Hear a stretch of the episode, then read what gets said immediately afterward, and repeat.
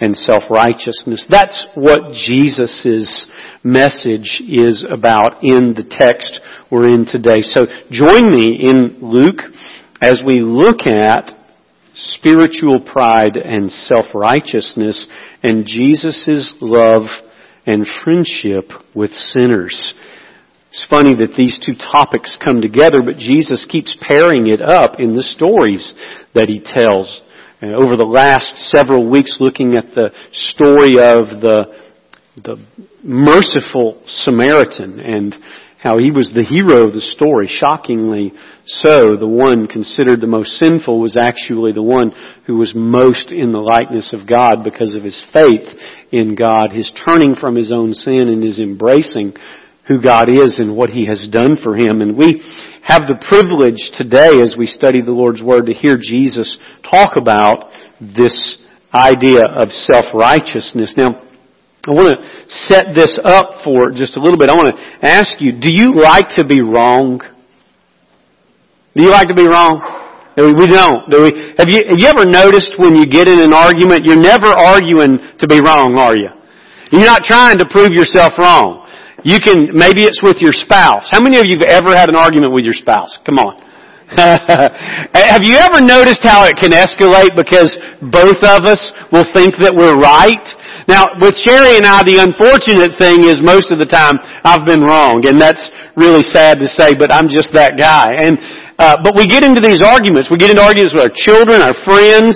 Uh, you see the world full of blogs and comments, and people. Everybody wants to be right. And one of the hardest things for us is to overcome the desire to be right and to know how wrong that we really are. And that's what this is about. Human nature makes us want to be right and puts us on the defensive. When Adam and Eve sinned in the Garden of Eden, the very first thing that they did was they went on the defensive. They tried to cover, they tried to hide, and they tried to blame someone else for their sense of sinfulness. And so that comes out in our lives when we sense that we're wrong, we try to prove ourselves right. And so this is a story to people who are believing that in and of themselves they are right in the eyes of God. It's an important story. Now it's interesting to note that in the beginning of the story in Luke 18, it specifically tells that Jesus is not talking about someone, He's talking to someone. Notice as the story unfolds in verse 9 of Luke 18, and He told also this parable to certain ones. So, He's actually telling the story to human beings who think they're good to go. Who believe down in their heart that they themselves have a thing called rightness or righteousness. We think that they have it. And they think that they've accomplished it. And they think that they are it. And so there's this story about human beings, told to human beings, and it's about all human beings, but it's especially about human beings who have not come to the place of genuine saving faith in Christ that brings them to God. So it's a story to human beings, about human beings, all human beings, but especially about those who have not come to saving faith in Jesus Christ that brings them to God. And so what we're going to do is we're going to start with the end of the story. And then we're going to go back to the beginning. So we're going to start. Number one, the story of the Pharisee and the tax collector describes two partings. They say, parting of such sweet sorrow. Two partings. This is two guys walking away from somewhere. Where? They're walking away from church. The setting of this story is church. It's the temple. It's the worship center. It's the place that people go to worship God, to pray to Him, to interact with Him, to relate to Him and to others. And so, these two guys in the story, at the end of the story, they're leaving church. They're walking out the door in a sense. They're headed out to whatever mode of transportation brought them, whether it was a cart or a donkey or a mule or their own feet. They're headed out the door to that. And they're leaving in two different conditions. So jump to the end of the story and listen to their departure. Verse 14, I tell you, this man, now the one he's referring to is the unlikely man in the story. He's the tax collector. He's the one that's most obviously sinful. He's the one who's most blatantly sinful. So this man, surprise, surprise hero of the story, like the Samaritan was the surprise hero of his story. Surprise hero of this story is the guy that was the unlikely guy. So, the surprise hero is the tax collector. Well, I need to tell you real quick about what a tax collector is. He's a guy who has betrayed his country by siding with the occupiers and working for the occupiers in helping take advantage of the occupied. Rome was occupying Israel. And in their occupation, they were severely taxing them to enrich Rome. And so, in their severe taxation, they hired locals to do their work for them. And so Jewish people betrayed their country and went to work for the enemy. And worked for the enemy in the most personal of places, the pocketbooks of an occupied, impoverished people. And so this guy was hated. The tax collectors were considered collaborators with Rome, traitors to their country, men who had taken advantage to their own wealth. Because they were getting paid richly to do this, that was the catch. Why would you be a collaborator with the occupier on the occupied if the occupied are your own family? Well, here's why. Because it'll make you rich. Sometimes filthy rich. And so they jumped in. And they said, man, if I can make that kind of a living, I'll jump in. And so they worked and they were hated. In fact, they were classified with what you would call the chief groups of sinners. The chief groups of sinners were a group called sinners, a group that was immoral, such as adulterers and prostitutes, and then there was this third group, the tax collectors. Their families, their relatives, their friends. There were a whole other group. So in the hatedness of society, they were selected as one of the chief groups to receive the criticism and the hate because they'd betrayed and they'd done it not out of good conscience even, not out of good cause even, but simply to enrich their own selves. And so this guy is an unlikely candidate to have this pronouncement. But it says they went down to their house. So they're going home from church in a condition. They're leaving church having prayed, attended, whatever else was involved, and they're on their way home, probably to do what we do when we leave church. We go and we eat and take a nap. And so he's on his way to the house and the other guy's on his way to the house and Jesus pronounces something over this one guy. He says there's two partings here. One guy parts and he has the word applied to him, justified. That means that Jesus pronounced that this guy left right. He was right. Now I know we like to be right, but here's, if you want somebody to pronounce you right and it really matter, let Jesus pronounce you right. You want some fodder for your confidence in eternal life? and eternal joy, let Jesus pronounce you right. But he says about the other guy, this guy ain't right. Now you would not have picked this pronouncement if you would have been in church that day. That's why it's so surprising.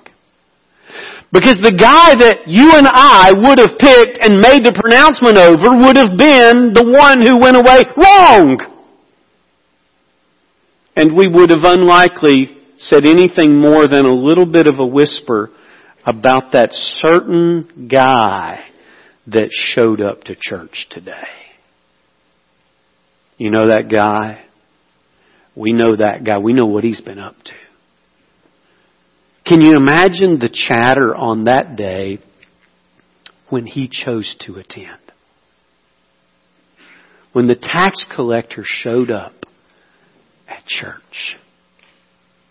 Can you imagine the whispers in the circles as he made it into the temple precinct and made it to the place of prayer? Can't you imagine the whispers, the oohs, the gasp, the ahs what is that guy doing in our church?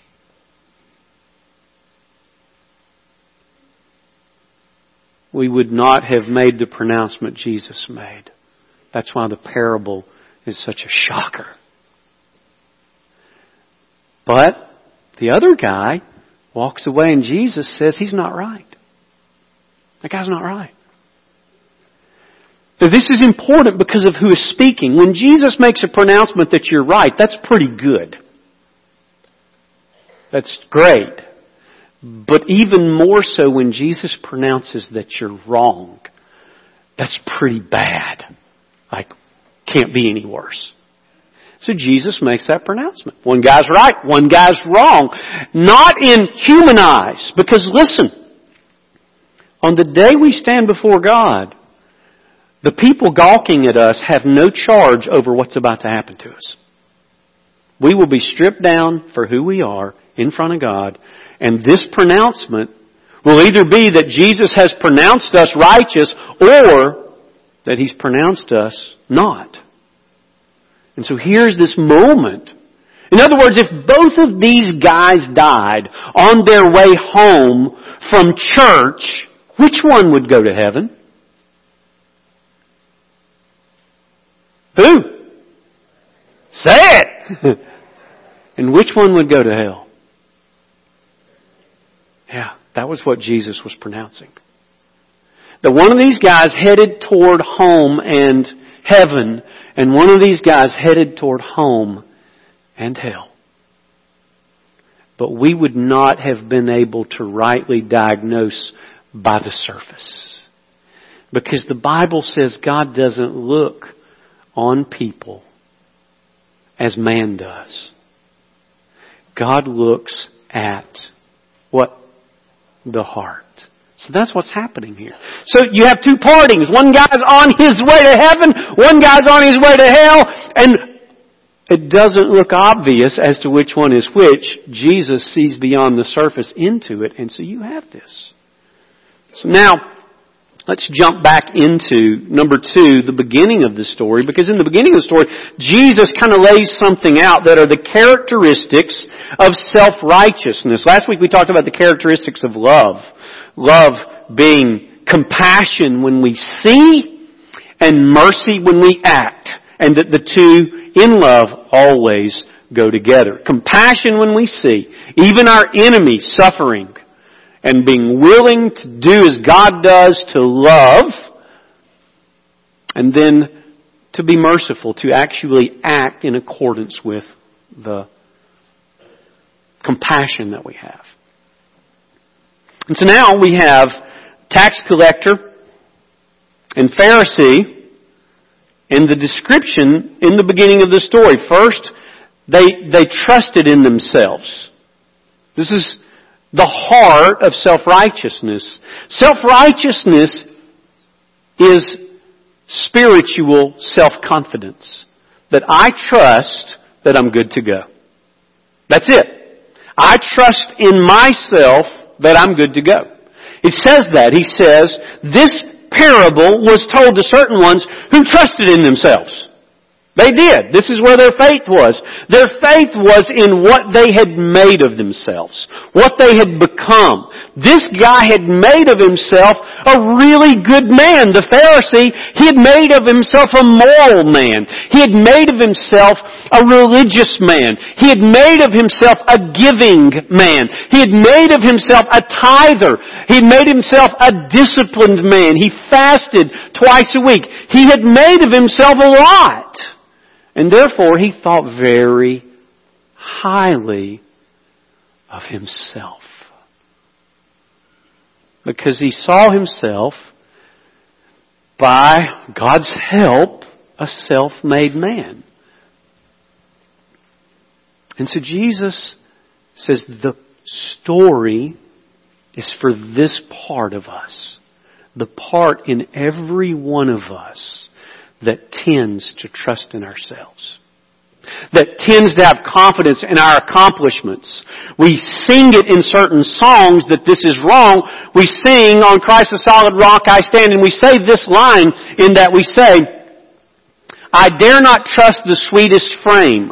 Now back in the day when that was written, the sweetest frame means our best performing day. The day when we did all things right, all things good. It says, I dare not trust the sweetest frame, but wholly lean on what? Okay, we, we sing that this is a wrong posture, but then we get caught up in the posture because it's part of fallen human nature. So Jesus speaks to us candidly. They trust themselves. Second, they thought they were righteous. This is where we give ourselves a thumbs up. I'm good to go. I'm good to go. I'm good to go. I remember sitting with a guy talking with him about the gospel. And I remember him saying something really strange to me. He said, well, God and I worked that out years ago. And that was all that he would let me talk about, was that God and he had worked it out years ago. God's not working something out years ago. What you believe today is important. Not what you did in 72 or 86 or 54. That'd be a long time ago. What you believe today is very important. And so there's this need in our understanding to confront the fact that a lot of us very quickly think, I'm good to go and that it's rooted in our performance, our religion, our morality, our activity, our sacrifice, our giving, some kind of behavioral thing where we trust in ourselves. So the second component is that they thought they were righteous. They said to themselves, you're good to go. You're good. You're good, man. Third part is that they treated others with contempt. They needed somebody else to look down on. This is kind of the heart of this. When we trust in ourselves, we need somebody to compare ourselves to. You understand that? If I'm going to trust in myself, I've got to find somebody to compare myself to that I can be better than. I do. I've got to find that. I've got to latch on to someone out there that's worse than me. And so I can do it religiously, I can do it ethnically, I can do it politically, I can do it morally, I can do it uh, by nationality, I can do it in a lot of different ways. I can find somebody and then I can feed that. I'll start watching television and reading uh, articles and, and listening to, to ra- talk radio somehow that feeds that part of me that says, they're all bad and I'm good. And we'll watch hours of it. Whether our political leanings jump over into MSNBC, or whether our political leanings jump over into Fox News, we will feed ourselves those things that make us feel like we're better than other people. And we will nourish our souls on it, and it's a lie. It's a hellish, satanic lie. The belief that we are somehow, by any kind of thing to do with us superior to anyone is from Satan. But it's the central boast of this man. It's the heart of insecurity. Spiritual insecurity needs someone contemptible to look at. It needs it. and it feeds on it. This is why we're drawn to certain things. We're drawn to certain kind of conversations and talks because we need an enemy. We need a bad guy. We need a boogeyman that we can look at and say, I am so glad I am not like them. And all of a sudden, contempt begins to brew up in us, and we view other people made in God's image with contempt because we think that the way God is going to grade us is based on some kind of human comparison. There's these two guys, they're out in the woods, and uh, this bear comes after him. And the one guy sits down very quickly, unlaces his boots, pulls out a pair of tennis shoes and puts them on. The other guy says, dude, you know you can't outrun a bear. He said, I don't have to outrun the bear. I just have to outrun you. Now a lot of folks are trying to get to heaven that way. You are, you're lacing up your spiritual sneakers and you think that being better than some other human being is going to get you some qualification in front of God. Listen, your contempt for others is not only going to not get you qualification before Him, it will disqualify you from Him. Do not miss Jesus' point here. The lesson is for us who trust in ourselves that we are good to go and we need somebody to compare to so we can qualify. Here's the problem. God is not grading us on a human curve. One of my favorite quotes that came out of this whole uh, solar eclipse thing, I've heard me say it, you've seen me post it on Twitter, is, is this.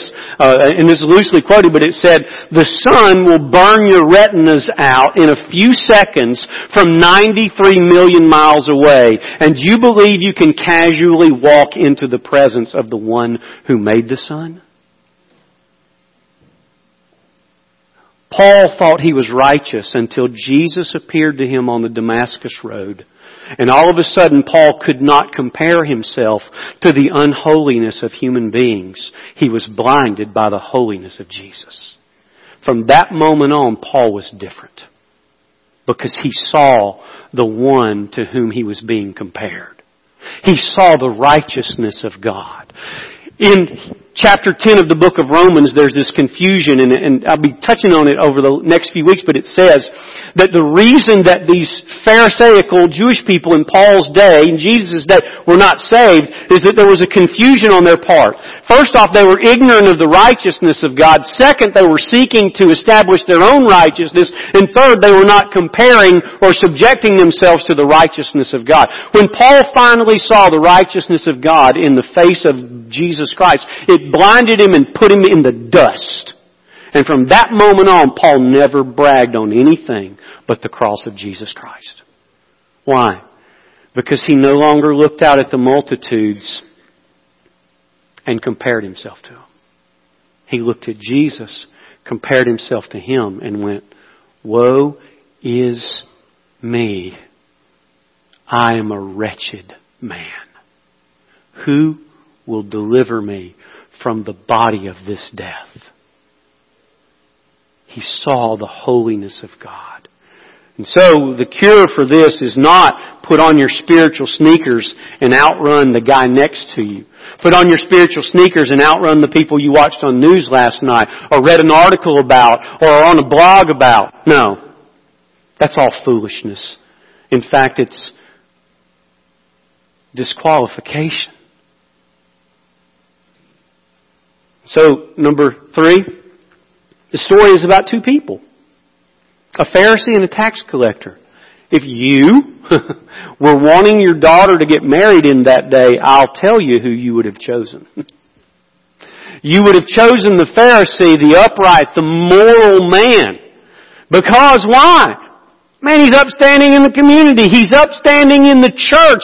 He's upstanding in governmental affairs. In every way, upstanding. There's just one problem. He trusts in himself. That he's righteous. and he treats others with contempt. Oh, maybe not directly, but indirectly. Maybe not in a way that you could tag him with, but in a way God could tag him with. These two people were not in the same league. If they were running for city council, we know who would have the opportunity to, to advance. It wouldn't be the scorned and hated traitor. It would be the Pharisee, the moral. So you have two different people as far apart as you can get. One is faithful to Israel, faithful to the nation, faithful to all of the rules and regulations, yet trusting in himself, and his faithfulness was rooted in his own self-righteousness, not in faith. And then, you got the tax collector. He's just an obvious idiot. Just is. Everybody knows it. But he's a rich idiot. He goes home and he says, man, I'm, I'm rolling in comfort up here. Y'all can think whatever you want. But inside my nicely secure little palatial house with all the food that I want to eat and all the goods that I have, I'm set. This is the kind of guy that's described in the picture of the rich man and Lazarus, where he's living in splendor every day. This guy's got it. And suddenly something happens in his heart and he makes a realization, and that's where we get number four, two postures. These two guys come with two different postures. It's interesting.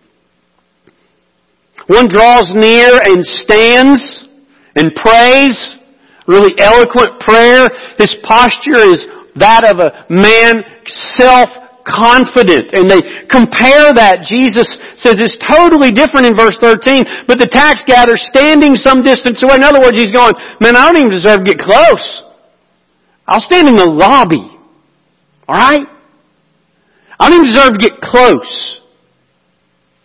And he doesn't lift up his head which was a normal posture of Jewish prayer, he humbles himself and he bows and he beats his chest, which is a, a sign of remorse. And so you have these two postures. One is that of exalted self-confidence, and the other is humble brokenness. And God notices the postures. Jesus takes time to mention it. He says he was far away, unwilling to lift up his eyes to heaven and beating his breast. He, he notices, Jesus says, I caught this guy's posture. I watched him. God's always watching us. In everything we ever, ever, ever do. He's not missing a beat. And so Jesus calls out the very thing of the distance,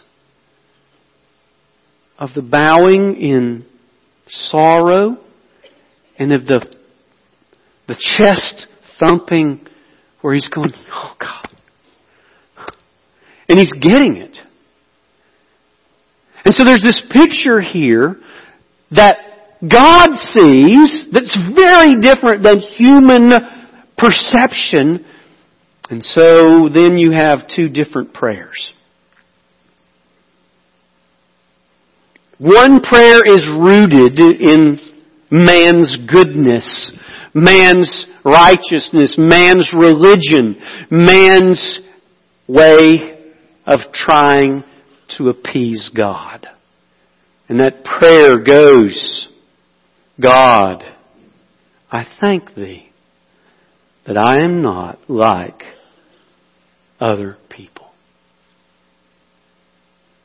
Swindlers, to name a few. Unjust, adulterers, or, and in the middle of the prayer, he singles out that guy standing at a distance beating his breast, bowing his head, and he says, We're like that guy. Interesting. During his prayer, two people point at him. The Pharisee points at him and says, I'm glad I'm not like that punk. And Jesus points at him and says, Be like this punk. Wow. And so, he lays his prayer out. I fast twice a week. It's a Tuesday, Thursday thing. I pay tithes of all that I get. And so he, he basically said, Hey God, uh, he reaches into his little spiritual pocket and he pulls out his spiritual resume. He puts on his little spiritual fast tennis shoes to outrun sinners with. And he says, Hey God, check this out. My prayer to you is a boast in me. And I thank you that you made me like this. We find out on down the road God didn't make him like this. We find out when John reveals Jesus' confrontation with these kind of Pharisees. He said, God is not your Father.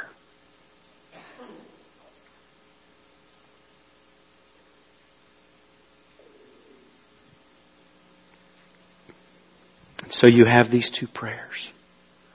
The second guy simply says, the language is very specific, richly theological.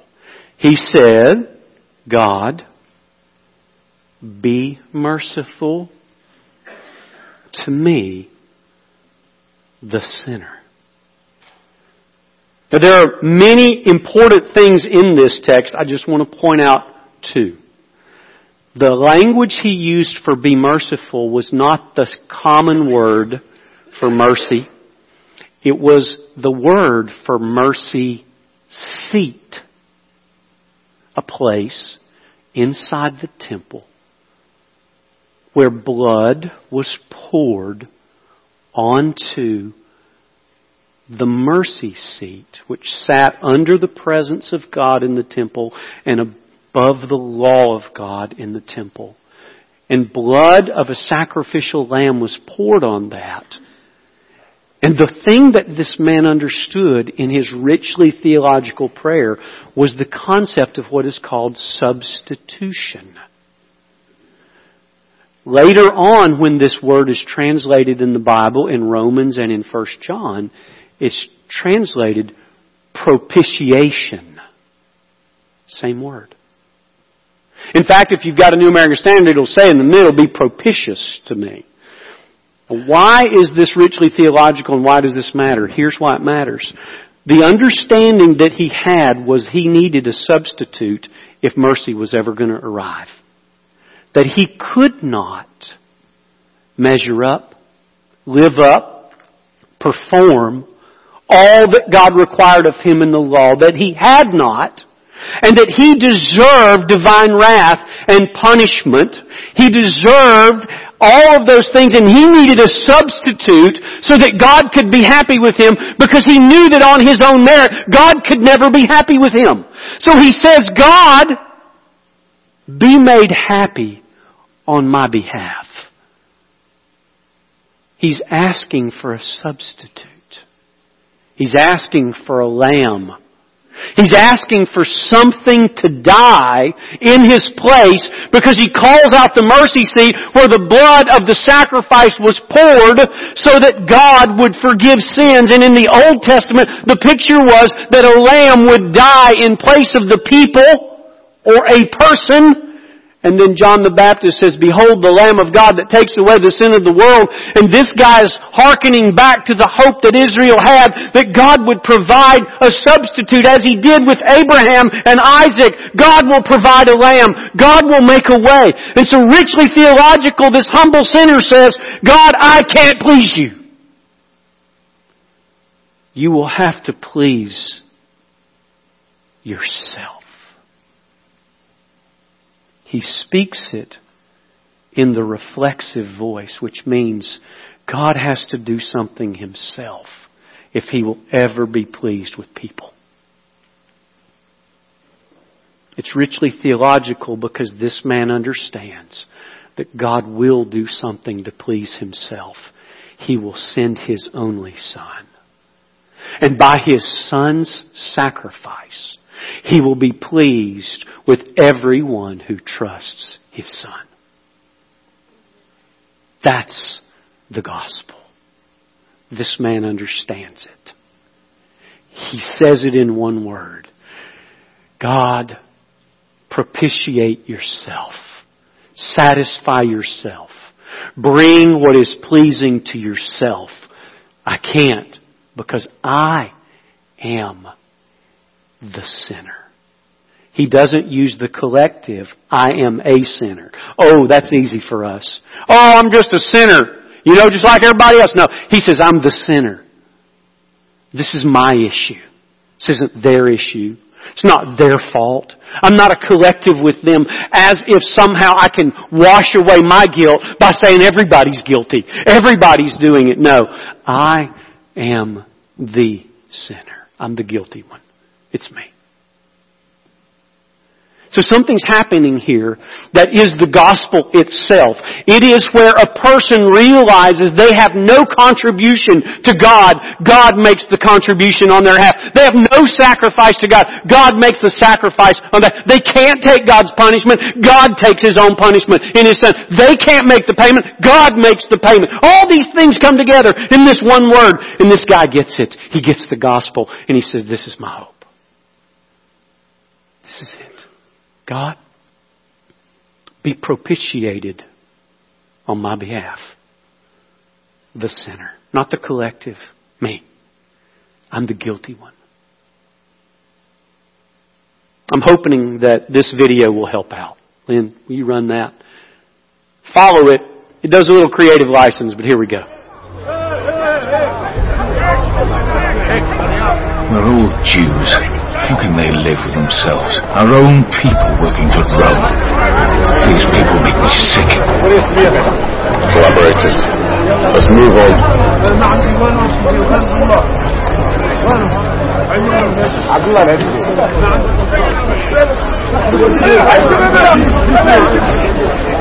They're stinking vermin. You should keep your distance from them.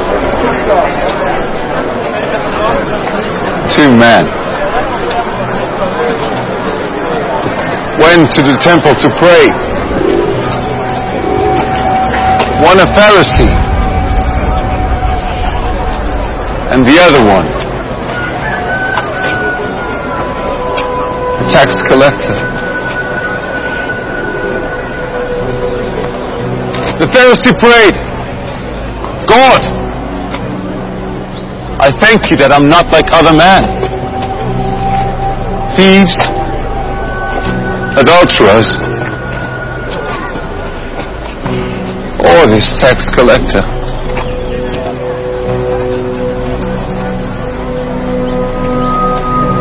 But the tax collector didn't even look up to heaven.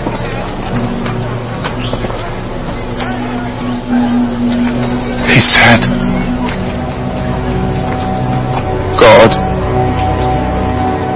have mercy on me. I'm a sinner.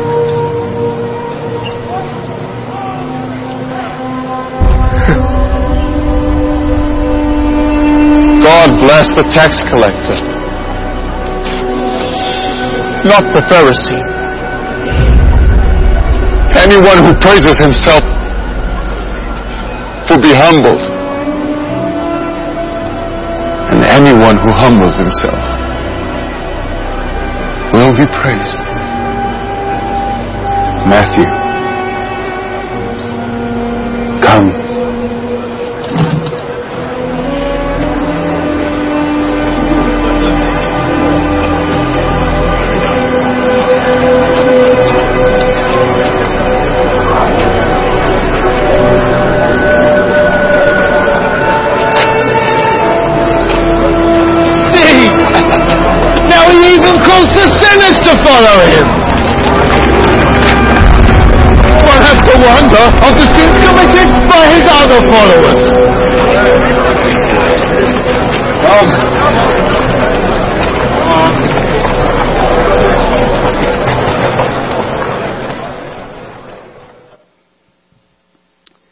Every one of us are walking away from worship today. And every one of us will be in one of these two conditions when we leave these doors. There's no middle ground. We will either leave today trusting in ourselves and be disqualified from the very thing we want, or we will leave trusting in Jesus and just by that trust be qualified for more than we could ever imagine. Every one of us. How do we deal with it? First, we see it. We're sinners. Get away from the collective. Get down to the specific. I am a sinner. I have disqualified myself by my sin from any claim to righteousness of myself. I have none. The Bible says the very best thing that I can ever produce by my efforts is before God nothing more than filthy rags. I must seek it. There is only one source, one fountain, one place where righteousness is given. The Bible says that righteousness comes from God to a person solely on the basis of the merit of Christ and faith in Him. So I must come to God and say, God, be propitiated to me, the sinner. I see it. And I must seek it because He is the only source of it. And then I have to say it. Jesus said, anyone who will not confess me before men, I will not confess before my Father. There is no secret Christianity. This man, in his public display of faith, spoke it. He said it. It was heard even in a prayer gathering. God, be merciful to me. He did not yet know of the cross, but he knew of the need. Here we know of the cross where Jesus Christ in His righteousness gave Himself. So here, here's my invitation to you. Bow with me as I plead with you. Do not walk out of here and be the other man. Be the one who Jesus says, this man, this woman, this boy, this girl, this young man, this young woman, this youth went to their house justified and not the other. Would you place your faith in Jesus Christ today and know that He loves to receive sinners. And He welcomes you as He has welcomed me and millions before you. He welcomes you today. Would you come to Him? Would you turn from trusting in yourself and trust Him? See it. He is righteous. You are unrighteous. Seek it. He is the source of righteousness through His death, burial, and resurrection on your behalf. Say it.